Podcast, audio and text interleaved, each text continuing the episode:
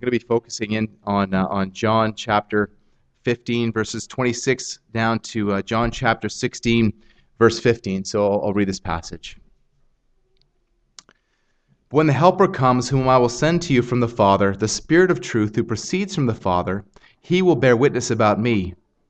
And you also will bear witness because you have been with me from the beginning. I have said all these things to you to keep you from falling away.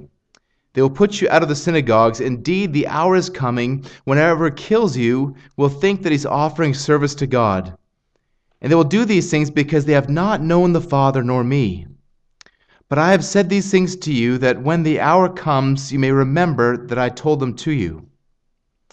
I did not say these things to you from the beginning because I was with you, but now I am going to him who sent me, and none of you asks me, Where are you going? But because I have said these things to you, sorrow has filled your heart. Nevertheless, I tell you the truth, it is to your advantage that I go away, for if I do not go away, the Helper will not come to you. But if I go, I will send him to you, and when he comes, he will convict the world concerning sin and righteousness and judgment. Concerning sin, because they do not believe in me.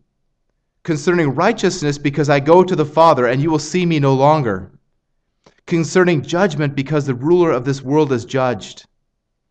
I still have many things to say to you, but you cannot bear them now. When the Spirit of truth comes, he will guide you into all the truth, for he will not speak on his own authority, but whatever he hears, he will speak, and he will declare to you the things that are to come. He will glorify me, for he will take what is mine and will declare it to you. All that the Father has is mine. Therefore I said that he will take what is mine and will declare it to you. This is the word of the Lord. Please be seated.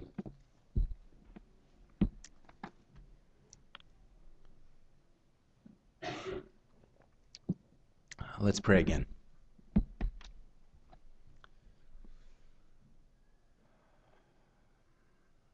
Our Lord and our God, we thank you, Lord, that, that even as we begin to study this passage, talking about the ministry of the Holy Spirit,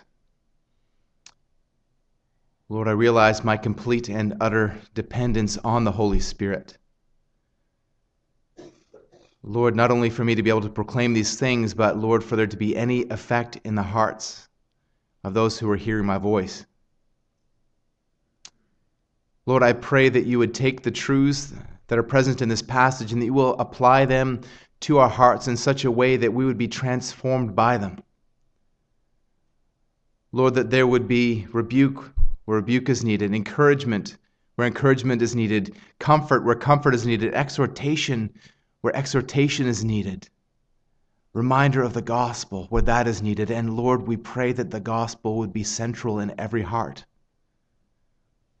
Lord, we know that this can only happen because of the work of your Holy Spirit. So, Holy Spirit, I pray that you would lend power to these words and use them for the build, beginning for the building of Christ's kingdom. For we ask this in his precious name. Amen.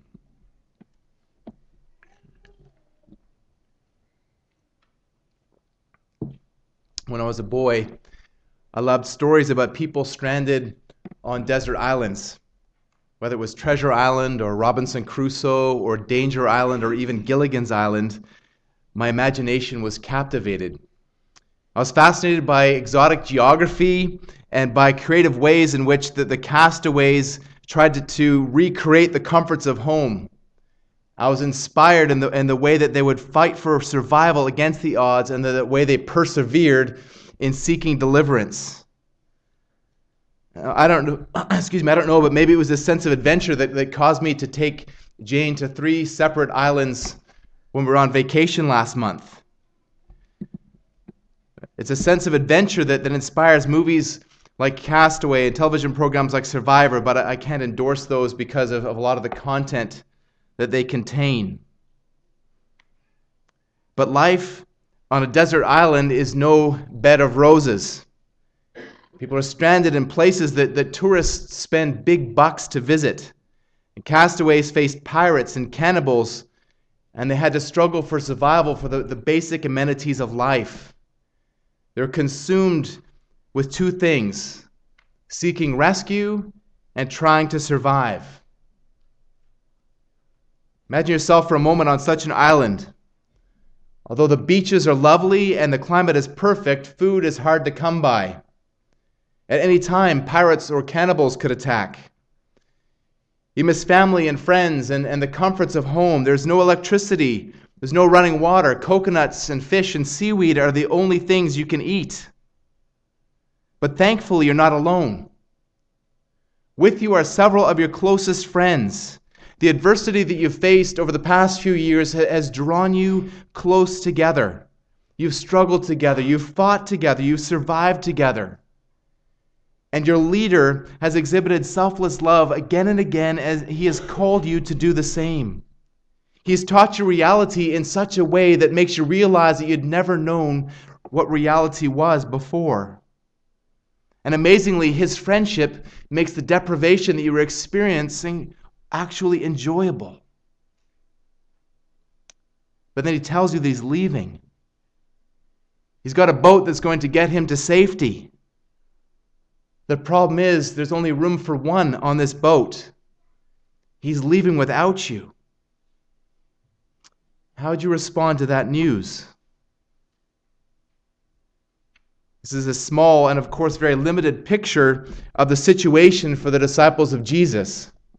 They aren't merely on a desert island, they're trapped in the world. And their enemies are much more dangerous than pirates or cannibals.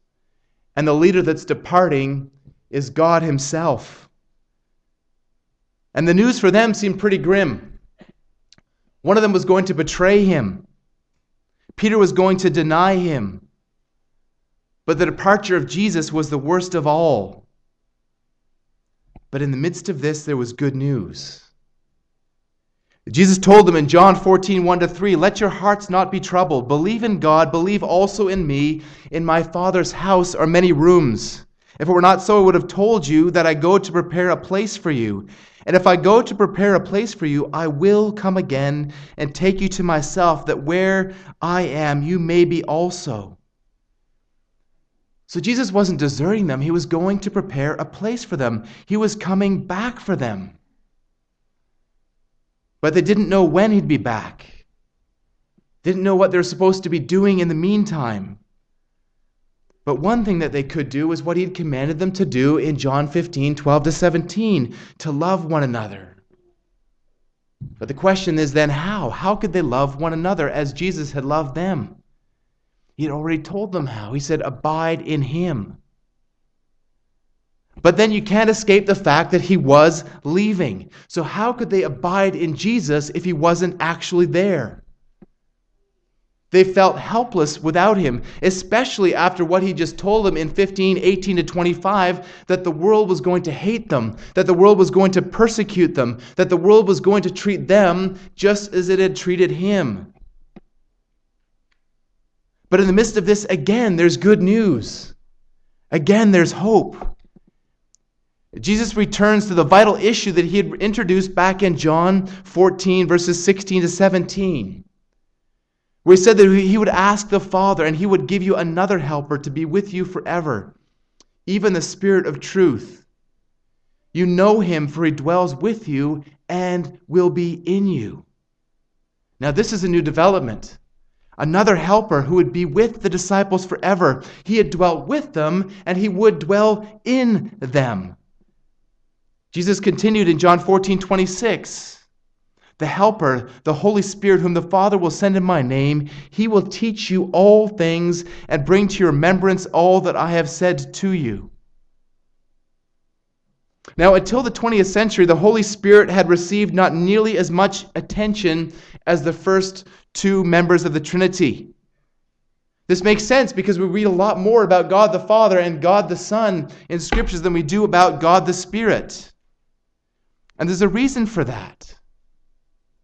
As R.C. Sproul explains, the Spirit never brings attention to himself, but always drives attention to Christ and to his accomplishment. And then Christ, in turn, drives us to the Father. But in our day, some focus an inordinate amount of attention on the Holy Spirit, even going so far as to attribute some very unbiblical behavior to him.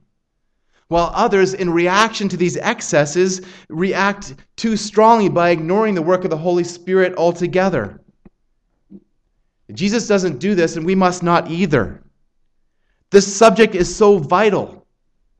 The role of the Holy Spirit is so vital that Jesus returns to it here in John 15, verses 26 to 16, 15, just right here at, at, at almost at the very end of his last discourse with, with the disciples in the upper room.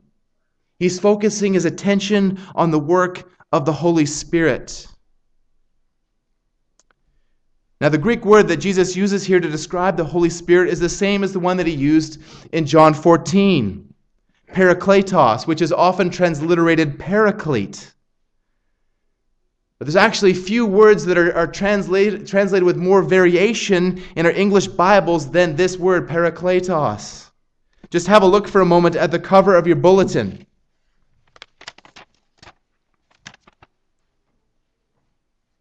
Whether it's comforter, as in the King James, or advocate, as in the NIV, or counselor, as in the HCSB, or helper, as here in the ESV, there, there's a lot of, of different, there's a number of different words that are used to describe the Holy Spirit's role here. Comforter works because the Holy Spirit comfort, comforts the disciples in the midst of trials. This is what the Naps, Naps are experiencing right now as they experience comfort from the Holy Spirit. That peace that passes all understanding. The same is true for the Benners. Advocate works also. It's the same word that is used to describe Jesus as our advocate with the Father in 1 John 2 1 as he intercedes for us. And the Holy Spirit also is our advocate, interceding for us before the throne of God. But that, I believe, is a bit too narrow for this context. Counselor works too, as the Holy Spirit encourages and exhorts the disciples. Now, each of these gives, gives a sense of the role of the Holy Spirit, but I believe the translators of the ESV actually get it right here when they use the word helper. Consider for a moment the meaning of the Greek word. Parakletos comes from para, alongside, and kaleo, called. So the paraclete is the one who is called alongside. As the Theological Dictionary of the New Testament explains, in early secular Greek, parakletos was primarily a legal term referring to a person called in to help, summoned to give assistance. So, what could better describe the role of the Holy Spirit in the lives of the disciples than Parakletos, the one who is called alongside to help disciples? Well, the question then remains how does the Spirit, how does the Holy Spirit help disciples? We know that the Holy Spirit plays a vital role in salvation from generation, regeneration to sanctification to glorification as he gives us, gives us the gift of repentance, as he applies the finished work of Christ to us, as he changes us into the image of Jesus, as he is the seal of our inheritance. But in this passage, Jesus reveals three other ways that the Holy Spirit helps disciples. Number one, he helps disciples become martyrs. In 1526 to 1604, Number two, he helps disciples convict the world in 16 5 to 11. And number three, he helps disciples know truth 16 12 to 15.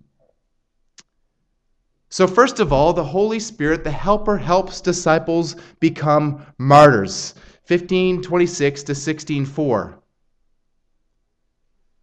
Now, this might not seem like such a good thing.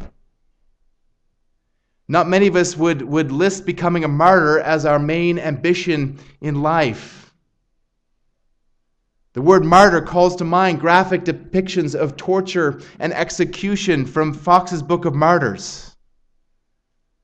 But we need to consider the original meaning of the word martyr and the benefits of being a martyr. The Greek verb that is translated bear witness in, in John 15, 26 and 27 is marturio, which comes from the, the net, which comes from the net, sorry, from which comes the noun marturia or witness.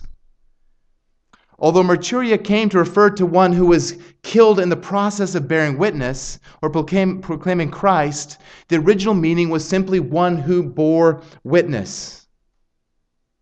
And Jesus says in John 15, 26 that when the Helper comes, whom I will send you from the Father, the Spirit of truth who proceeds from the Father, he will bear witness about me.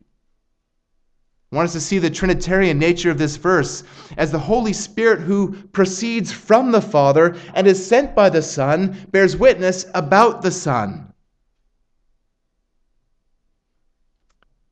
Turn for a moment, please, to 1 John chapter 5, verse 6. 1 John chapter 5, verse 6.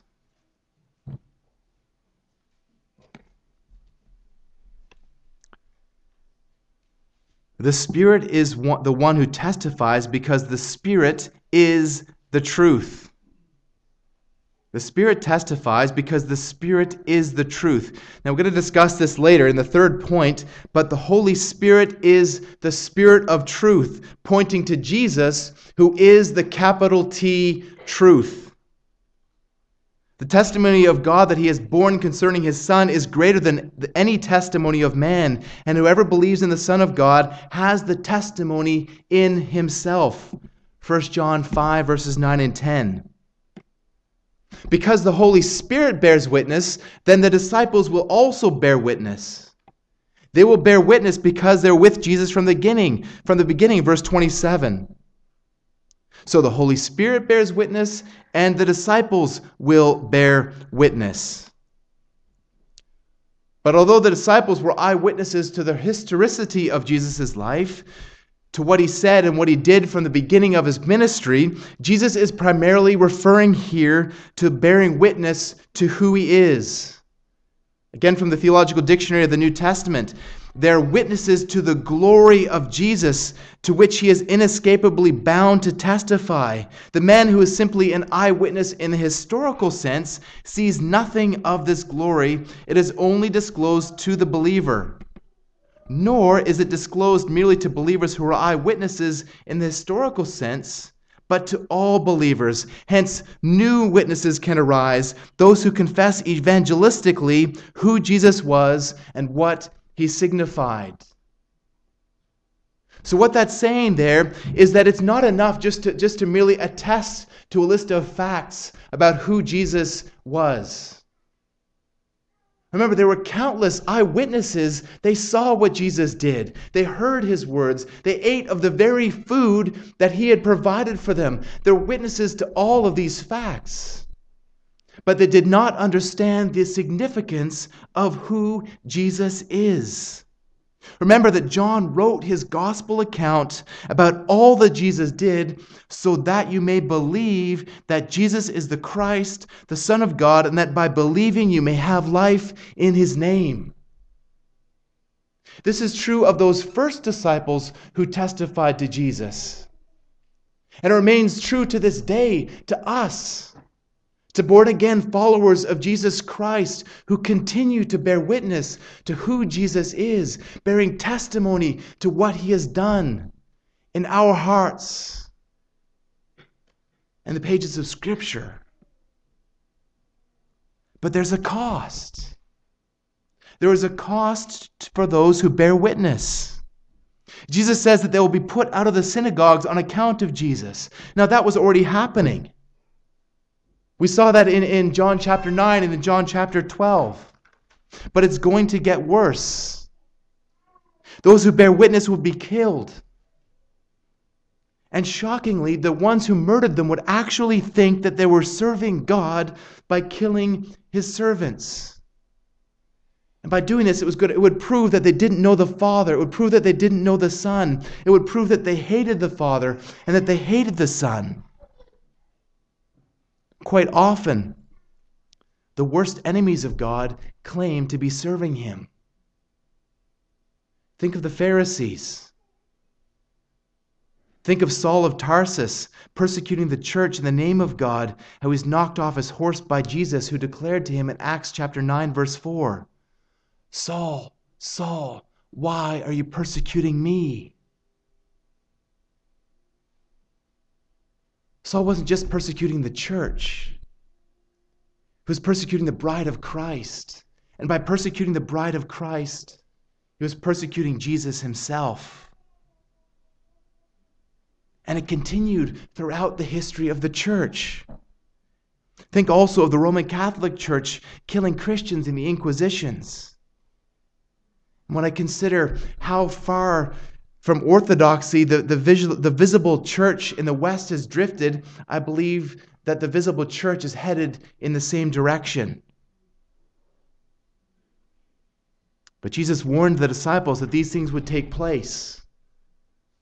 So that would, they would remember what he told them and that they wouldn't be offended at him and fall away. So that they wouldn't be like the seed that was sown on rocky ground, who initially hear the word with joy and endure for a while until tribulation or persecution arises on account of the word, and then they immediately fall away. Mark 4, verses 16 and 17. There are many who have professed Christ for a time until it gets hard. And then they simply walk away. This did take place in the lives of these first disciples. The hour did come as they were killed, just as their Lord was killed. The first martyr in the scriptures was Stephen as he was stoned in Acts chapter 7. Now, we don't know for certain the details of the deaths of the 12 disciples, but Fox's Book of Martyrs records that James, the brother of John, was beheaded was beheaded. But as he was beheaded as he was being or as he was being led to the place of execution his accuser saw the testimony of his response and and repented unto salvation and was then was then killed right next to James Fox's Book of Martyrs records that Philip was scourged and crucified, that Matthew was killed by a halberd, that James, the brother of Jesus, was killed with a club, that Matthias, who took the place of Judas, was stoned and then beheaded, that Andrew was crucified, that Mark was dragged to pieces by horses, that Peter was crucified upside down, that Jude was also crucified, that Bartholomew was beaten and then crucified, that Thomas was killed with a spear. And out of the 12 disciples, the only one who was not martyred was John. But he was exiled to the Isle of Patmos. But this vile treatment wasn't just for those first disciples. The history of the church is a story of blood, as persecution and martyrdom is the rule, and peace is the exception, even though we might not think so from these comfortable pews. I believe every Christian should read Fox's Book of Martyrs, even though it will be one of the most difficult things that you will ever read. Friends, what would you do if gunmen were to burst through those doors right now? What if they commanded you to deny Christ and to leave the building immediately? Somebody reminded me this, this of a story just the other day about a church in a persecuted country where a group of men in the church actually dis- disguised themselves as terrorists and then burst through the doors of the church in the middle of a service, demanding that all the Christians leave. And terrified, many of the people fled out of every exit. But once they had left, the men took off their masks and sat down with those who remained, and the pastor said, Now we can have a church service. Now, I really don't think it's a good idea to do this, and, and I don't have any plans of doing this in any time in the near future. But, but if this were to happen, what would you do? What would you do? I've often considered what I would do if someone commanded me to deny Christ at gunpoint. If someone commanded me to, to deny Christ or that they would harm somebody that I love, that's when the rubber really meets the road. In the book Lilies Amongst the Thorns, we read of, of the struggles of Brother Yun and other Christians in China over the past 50 years.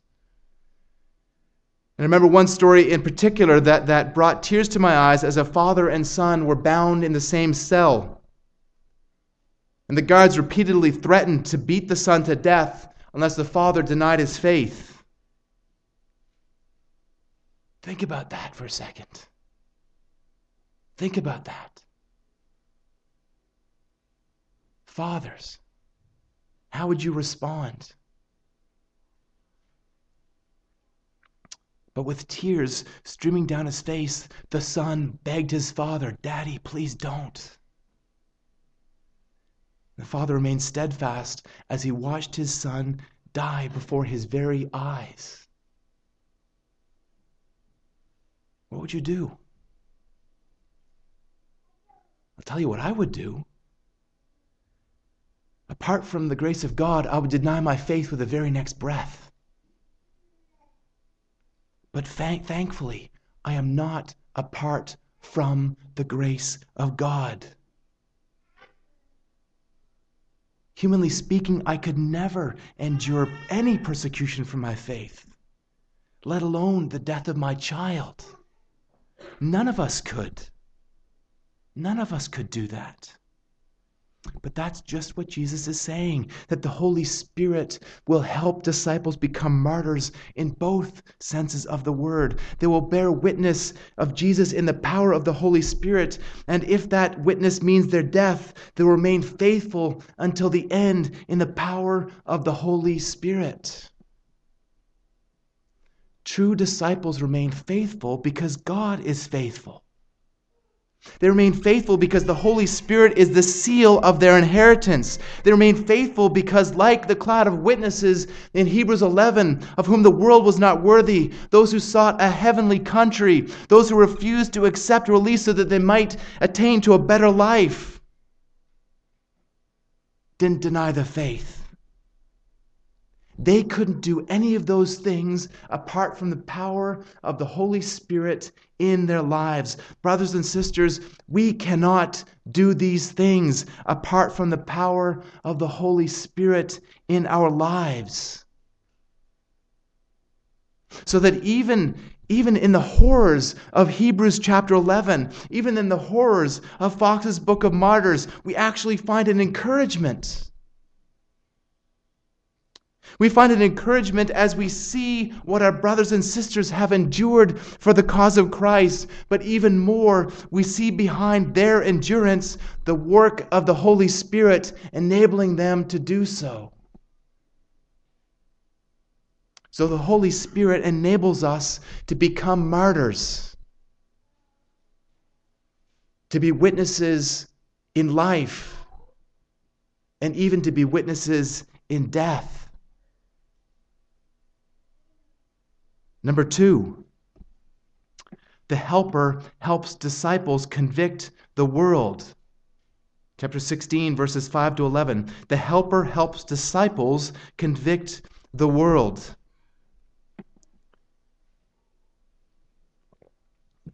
Now, Jesus reminds the disciples again that he's leaving.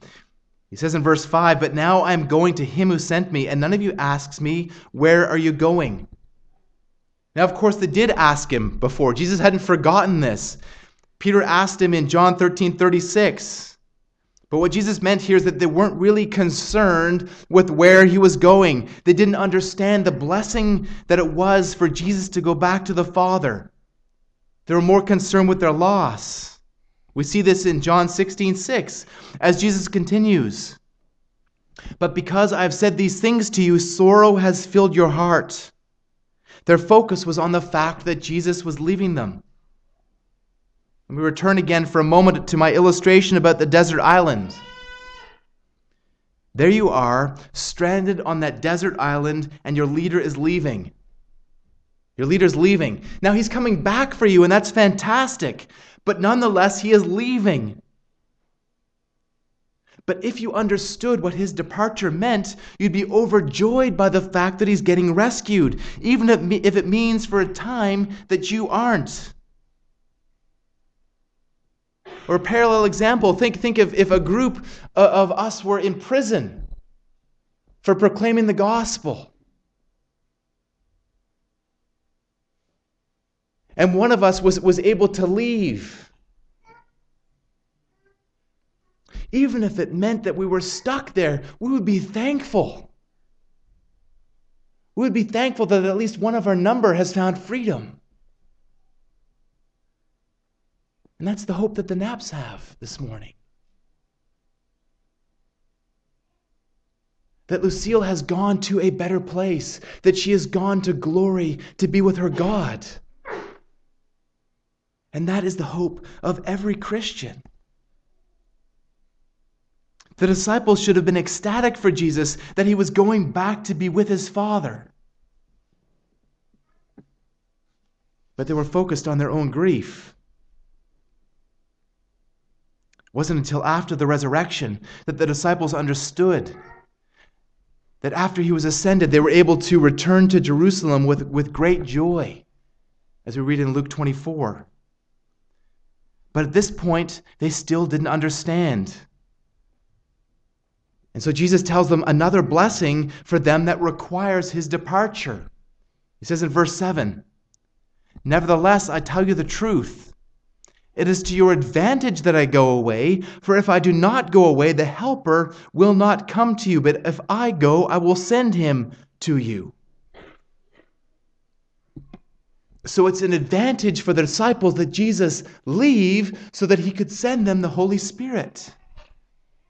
This is the beginning of the fulfillment of Joel 2:28 that God will pour out his spirit on all flesh. To that point, the, the Holy Spirit was only given to select people for specific purposes at specific times. Prophets and certain kings and leaders were given the Holy Spirit, but he came and went, like with Samson or with King Saul. But now, under the new covenant, all Christians are given the Holy Spirit. And, brothers and sisters, he never leaves us. He never leaves us. And he's not only, the Holy Spirit was not only with them, the Holy Spirit is in believers. In believers. Have you thought about that? That one of the members of the Trinity, fellow Christian, is in you at this very moment.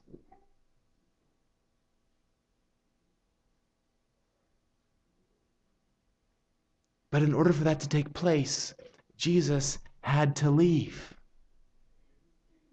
Jesus had to leave. Now, if he was going to be gone forever, it, we, we really would be torn. Okay, we're, we, we are grateful and thankful and overjoying in the fact that we have received the Holy Spirit. But missing Jesus.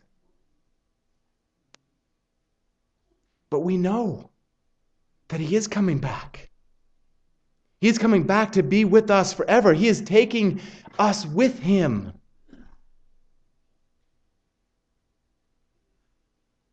So we can all, we can all be with Jesus forever.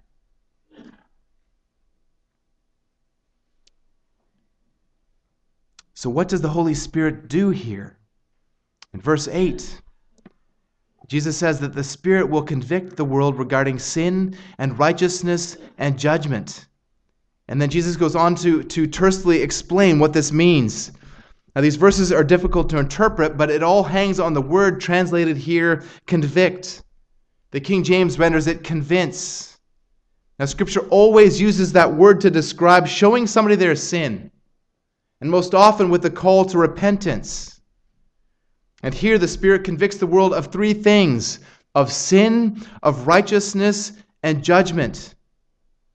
And as Ridderbos explains, also included here is the concept that the Helper helps disciples in their ongoing witness concerning Jesus by portraying to them the true nature of the world, of Jesus' departure, and of his victory over the world. So the Holy Spirit, in this sense, also helps the disciples in their witness. The Helper convicts of sin. He empowers disciples in their witness, especially in the Word of God. All Scripture is breathed out by God and profitable for teaching, for reproof, for correction, for training in righteousness. 2 Timothy 3:16. The word of God is living and active, sharper than any two-edged sword, piercing to the division of the soul and of the spirit, of joints and of marrow, discerning the thoughts and intentions of the heart. Hebrews 4:12. And then verses 9 to 11, Jesus even though it's, it's, it's difficult to interpret. I believe that the, the meaning here is that, that he convicts through the Word of God. So when I stand up here and proclaim the Word of God, it is the Holy Spirit that lends power to this Word. If I were not speaking in the power of the Holy Spirit and you were not listening in the power of, of the Holy Spirit, this would be a fruitless exercise. We would just be heaping up factoids. But the Holy Spirit brings conviction. The Holy Spirit applies these things to our hearts. And here, this is applied to the world, to those who do not believe. And the worst sin that the world commits is its failure to believe in Jesus. As Jane and I were headed out on one of our island adventures, last month, we, we met a man who, who, very quickly began to open up to us uh, about his life and about his, his bondage to, to drugs and how his, his life had been destroyed. I'd share with him my testimony of the Lord's deliverance from, from a very similar bondage and proceeded to tell him the gospel. And so I, I've heard that story before but I've got my own way. He talked about some sort of strange mixture of, New Age mysticism and, and, a, and a, just a hodgepodge of, of different strange beliefs. But I explained to him that in rejecting what I was saying, he was not rejecting a religion, he was rejecting a person. He was rejecting God the Son. And as Jesus had declared that He is the way, the truth, and the life, then the only way to the Father is through Him. I asked him what would God's response be if he had rejected the only way to salvation. Now, I don't know what, what the end result will be for that man, but I pray that the Holy Spirit would convict him of his rejection of Jesus. The Holy Spirit also convicts of righteousness.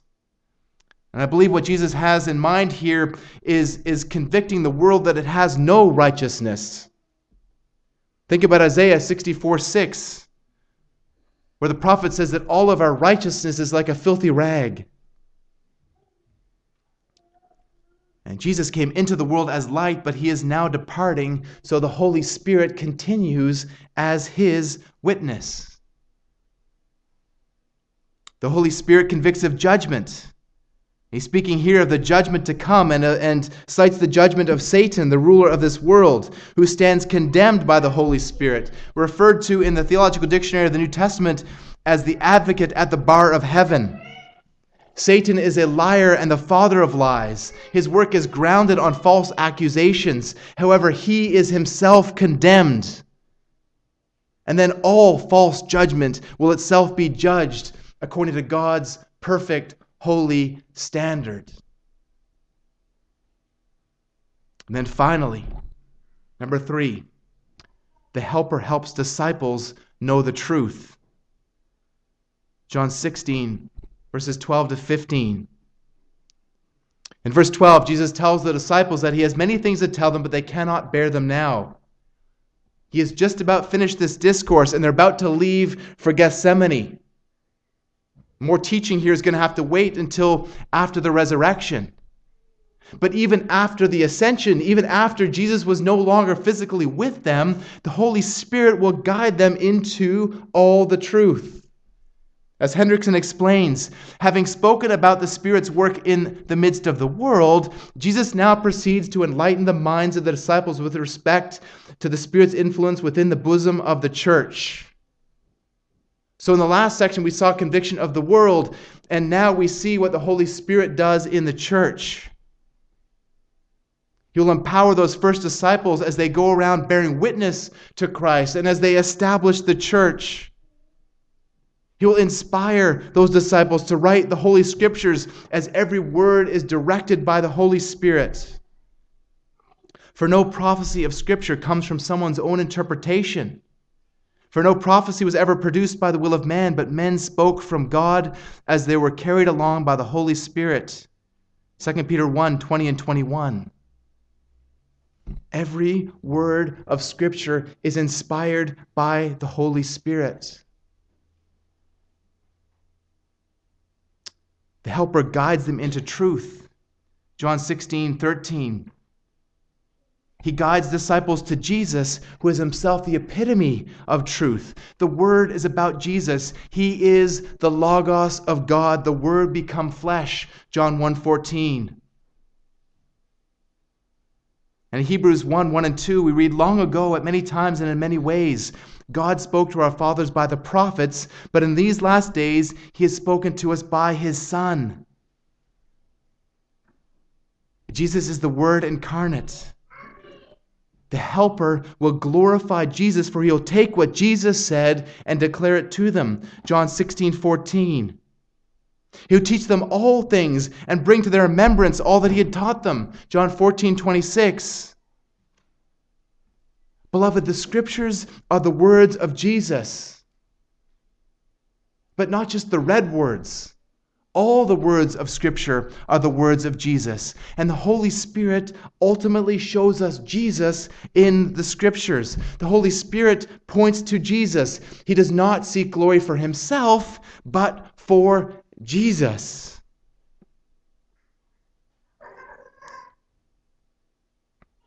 But just as Jesus did not speak on his own authority, but spoke from what he had heard from the Father, John 12, 49, the Helper also doesn't speak of his own authority. He takes what Jesus said and declares it to them. He tells them what is to come. And by this, in the context, I believe this refers not solely to prophecy, but as he guides them into the understanding of the implications of all of the life and ministry of Jesus. But, beloved, this isn't true just for those first disciples. It is true for all disciples of all ages. The Spirit also guides us into truth. Think about ways that, that you have grown in doctrine.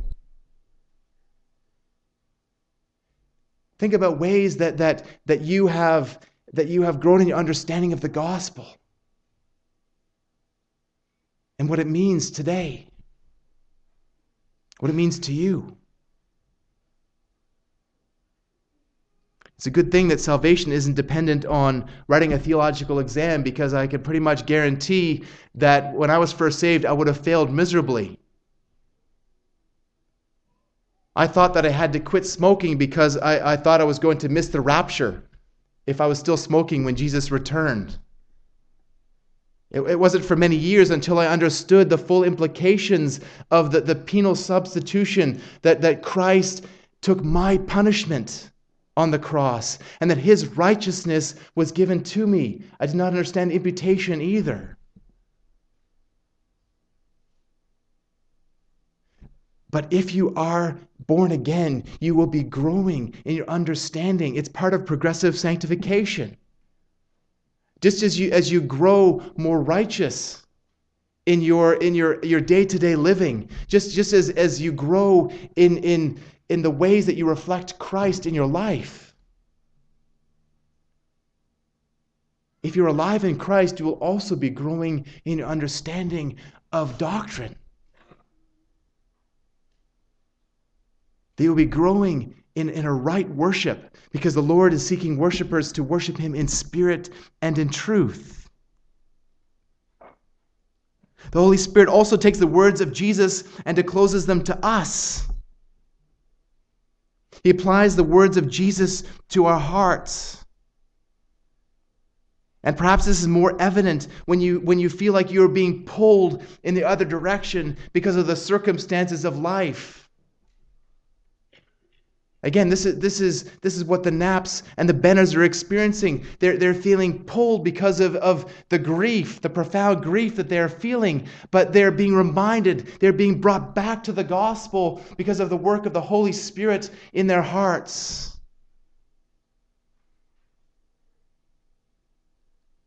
The trials of life. The trials of life purify us. They burn away the dross.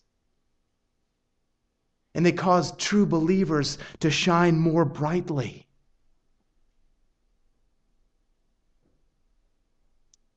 The, also, the Holy Spirit also reminds us of the words of Jesus when we are speaking the gospel to others. I've talked about this before, but, but there, there, I, I'm, I'm sure you, you've experienced times when you were talking with somebody about a, about a spiritual issue. And the Lord laid the words of Scripture on, on your heart.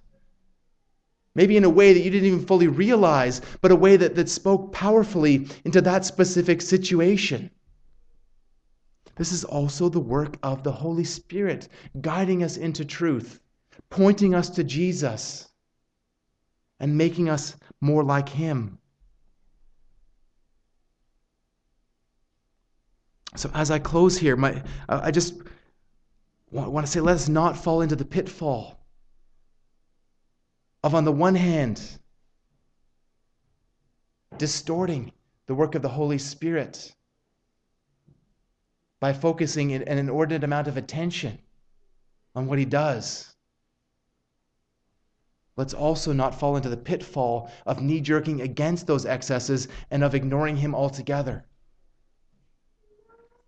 May the Lord enable us all to consider the work of the Holy Spirit in our lives, and may we be encouraged.